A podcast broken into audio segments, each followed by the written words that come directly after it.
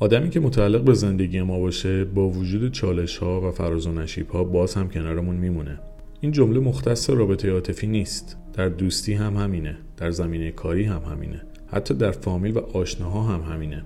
به نظرم روابط آدما بالا پایین زیاد داره و اختلاف و قهر و کدورت و آشتی حتما پیش میاد. ولی این قسمت به جای خود چون که بخش مهمتر واکنش های ما بعد از این اتفاقاته که تعیین می‌کنن که چه کسی در زندگی ما میمونه و یا کمرنگ میشه یا کنار گذاشته میشه. بنابراین برمیگردم به متنی که اول گفتم. آدمی که متعلق به زندگی ما باشه با وجود چالش ها و فراز و نشیب ها باز هم کنارمون میمونه.